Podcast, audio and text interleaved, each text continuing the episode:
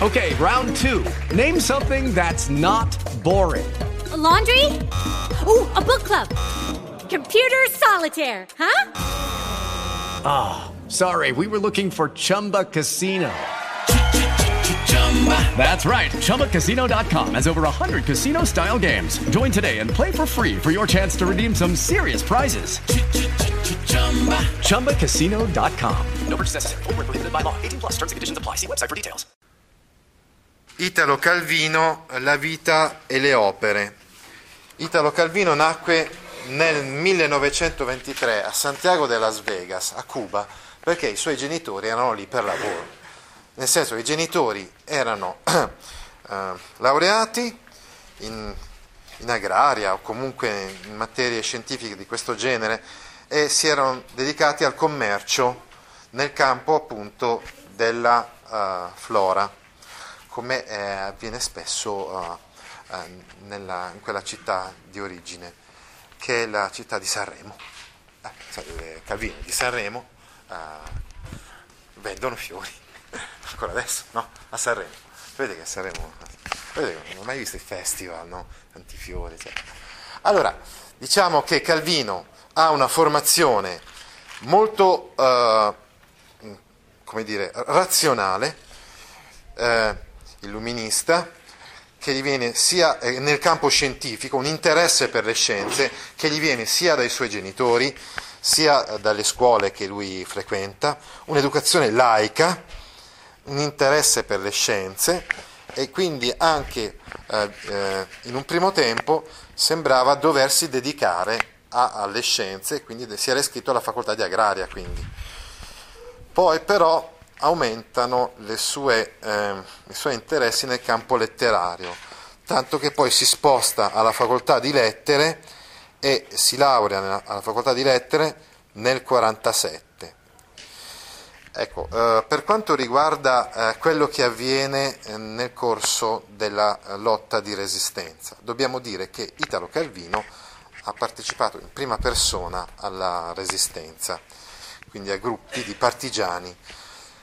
Infatti nel 1943 lui aveva 20 anni e avevano bussato alla sua porta eh, i fascisti, i repubblichini, per arruolarlo nella uh, milizia della Repubblica di Salò, si chiamavano i repubblichini perché la milizia della Repubblica di Salò, mm, ma Italo Calvino non c'era. Eh, I genitori hanno detto, ma non so, non c'è, mm, assente.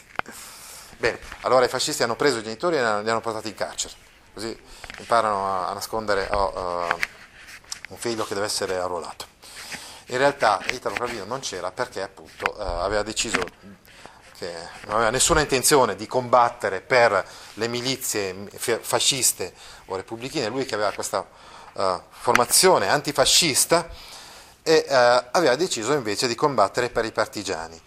E uh, l'esperienza che lui ha avuto nel, in questo campo, cioè sul campo di guerra proprio, come partigiano, eh, l'ha poi trasfusa nel romanzo Il sentiero dei nidi di ragno e nei racconti del, della raccolta Ultimo venne il corvo, in un modo però tutto suo, un po' fiabesco, un po' particolare, come, come vedremo. La, la liberazione del 25 aprile e gli anni immediatamente successivi alla fine della guerra costituirono per Italo Calvino e per il gruppo di intellettuali antifascisti eh, liguri e non solo liguri, anche piemontesi, eh, quelli per esempio che ruotavano intorno alla casa editrice Einaudi, infatti Giulio Einaudi era uno di questi, rappresentò per questi un momento di grande fervore, di grande entusiasmo, di grande voglia, desiderio di cambiamento e certezza o sicurezza che questo cambiamento sarebbe eh, avvenuto presto. Eh, quindi lavora eh, inizia a pubblicare per questa casa editrice, eh, si pubblica appunto il suo primo romanzo e poi eh, viene assunto da questa casa editrice.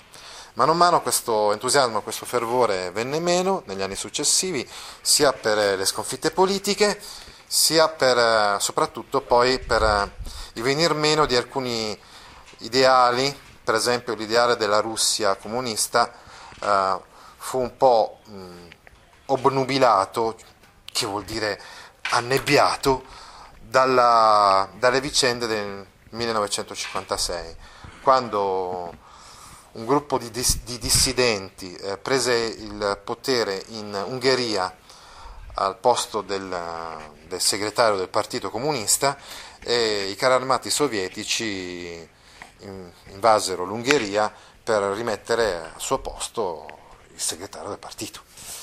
Eh, questa cosa fu vista da Italo Calvino in modo molto negativo, no? cioè, e quindi determinò un distacco dal partito comunista appunto, eh, cui aveva partecipato. Ne esce appunto nel 1957, quindi dopo, in seguito a queste, eh, questi fatti, dal momento che il Partito Comunista Italiano eh, non aveva ritenuto eh, utile criticare questa invasione dell'Ungheria, alcuni dicono, anche Napolitano, anche Napolitano allora faceva parte della, dire, degli organi decisionali del Partito Comunista e si guardò bene dal, dal criticare eh, questo fatto, eh, che invece per Calvino risultava un fatto fortemente lesivo della libertà eh, della gente. Poi nel 67 eh, si trasferisce a Parigi ed entra in contatto, eh, e qui sono gli anni in cui eh, conosce Roland Barthes e quindi approfondisce lo studio eh, della semiotica, dello strutturalismo e eh, il, il, gruppo dell'Ulipo, che era un gruppo di scrittori avanguardisti, eh, in particolar modo Raymond Queneau. E, e, questo genera anche dei cambiamenti nella sua narrativa, vedremo nella sua opera. Poi ritornerà appunto in, in Italia, dove eh, continuerà a scrivere articoli per la Repubblica, per il Corriere della Sera, eh, denunciando eh, allora, un po' le cose che abbiamo visto eh, anche in quello spettacolo eh, di eretici e corsari, cioè eh, la strategia della tensione. Ricordate che anche Pasolini diciamo, ha cercato di colpire molto questo tipo di strategia, cioè cosa consisteva? nel fatto che c'erano state delle stragi e non si sapeva chi erano stati i colpevoli. E quindi Calvino, un po' come Pasolini, ritiene che il potere, il potere quindi della, eh, dei partiti, eccetera, non sia del tutto immune da questa uh, strategia delle stragi, anzi, che ci siano delle collusioni fra chi ha uh, fatto queste stragi, insomma, e, e, e il potere, e i partiti. Gli anni del terrorismo, quindi eh, gli anni delle Brigate Rosse. Eh, chiaro, evidente che il razionale eh, illuminista eh, Italo Calvino non poteva eh, condividere eh, i metodi violenti delle, delle Brigate Rosse. La degenerazione della vita politica civile, la Prima Repubblica, che poi fu, cadde qualche anno dopo la morte di Italo Calvino quindi la corruzione, eccetera. Nel 1983 la casa editrice Einaudi prese una piega che a Italo Calvino non piaceva per niente, perché lui riteneva che in un certo senso tradisse le sue origini, cioè nel senso si stavano pubblicando dei libri, evidentemente, o con un criterio, delle logiche editoriali, di mercato, eccetera, completamente diverse rispetto al criterio alle logiche che eh, invece eh, c'erano all'inizio, in quella fase, vi ricordate, di grande entusiasmo subito dopo, alla fine della seconda guerra mondiale. Pertanto Italo Calvino decise di non pubblicare più per la casa editrice Einaudi, ma per un'altra casa editrice, la casa editrice Garzanti. Poi nel, no, nell'85, colto da emorragia cerebrale, morì tra il 18 e il 19 settembre in un ospedale di Siena. Una breve carrellata sull'opera di Italo Calvino, di cui ci parlerà il professor Giuseppe Langella dell'Università Cattolica del Sacro Cuore di Milano uh, venerdì, quarta e quinta ora. Ricordatevi alle 11.05 di essere in aula magna. Ecco, per quanto riguarda diciamo così, l'evoluzione della sua, uh, della sua narrativa. Mm. Approfondiremo il discorso sulla prima fase della sua narrativa. Quindi approfondiremo il discorso sulla, sulle, su, sul suo esordio e, sulla, e sui testi di, di narrativa eh, a cavallo tra 50 e 60. Ci interessa adesso invece approfondire il discorso sulla, sulla letteratura come artificio, cioè il, lui aveva scritto in un testo, in un articolo, insomma, che intendeva sfidare il labirinto, cioè che la società, il mondo, la realtà si presentavano a lui come caotiche e in un certo senso lui affronta questa realtà proprio con questa presunzione, se vogliamo, cioè quella di eh, trovare una chiave di lettura razionale, logica, razionale, appunto in base alla sua filosofia neo-illuminista, eh, e quindi di sfidare questo labirinto senza smarrirsi.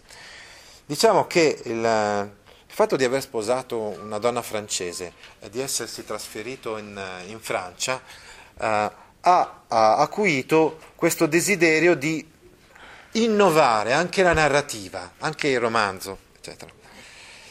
E quindi fare in modo che il romanzo rappresentasse questo, questa complessità, questa, la, questa società complessa, questa realtà complessa. E le varie combinazioni. È la cosiddetta fase combinatoria, quella per esempio quale, eh, durante la quale scrive le città invisibili.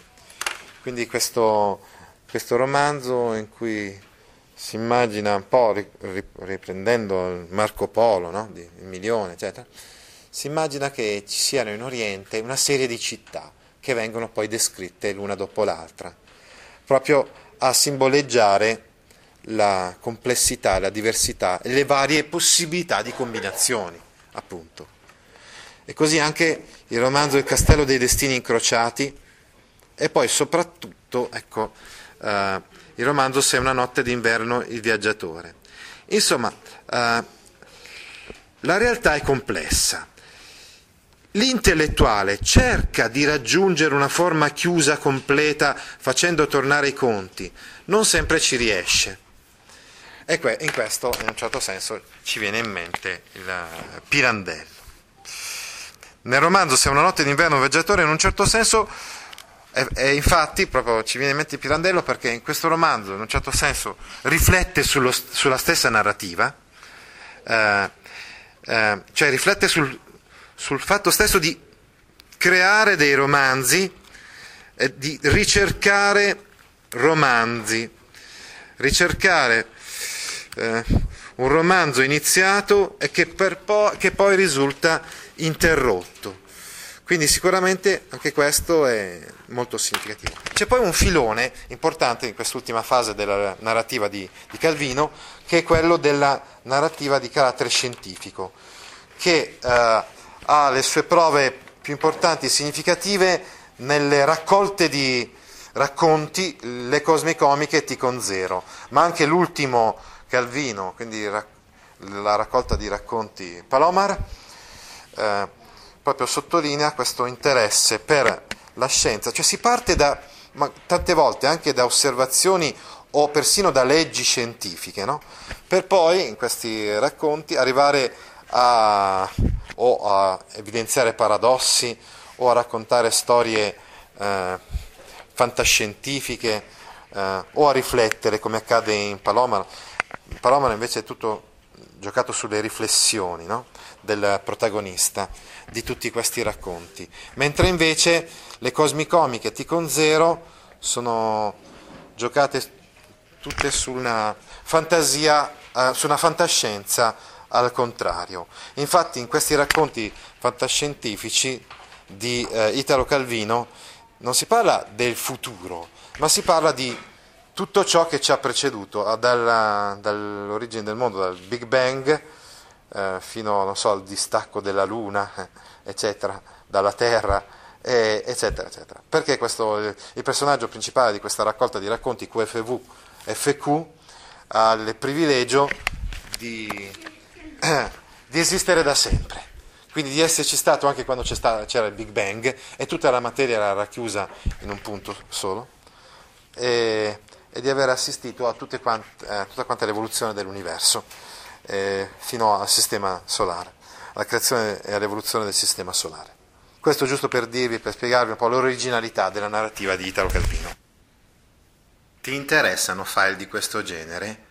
Allora vieni su www.gaudio.org e iscriviti alla newsletter A Scuola con Gaudio all'indirizzo www.gaudio.org/news. With lucky landslots, you can get lucky just about anywhere. Dearly beloved, we are gathered here today to. Has anyone seen the bride and groom? Sorry, sorry, we're here. We were getting lucky in the limo and we lost track of time. No, Lucky Land Casino, with cash prizes that add up quicker than a guest registry. In that case, I pronounce you lucky. Play for free at LuckyLandSlots.com. Daily bonuses are waiting. No purchase necessary. Void where prohibited by law. 18 plus. Terms and conditions apply. See website for details.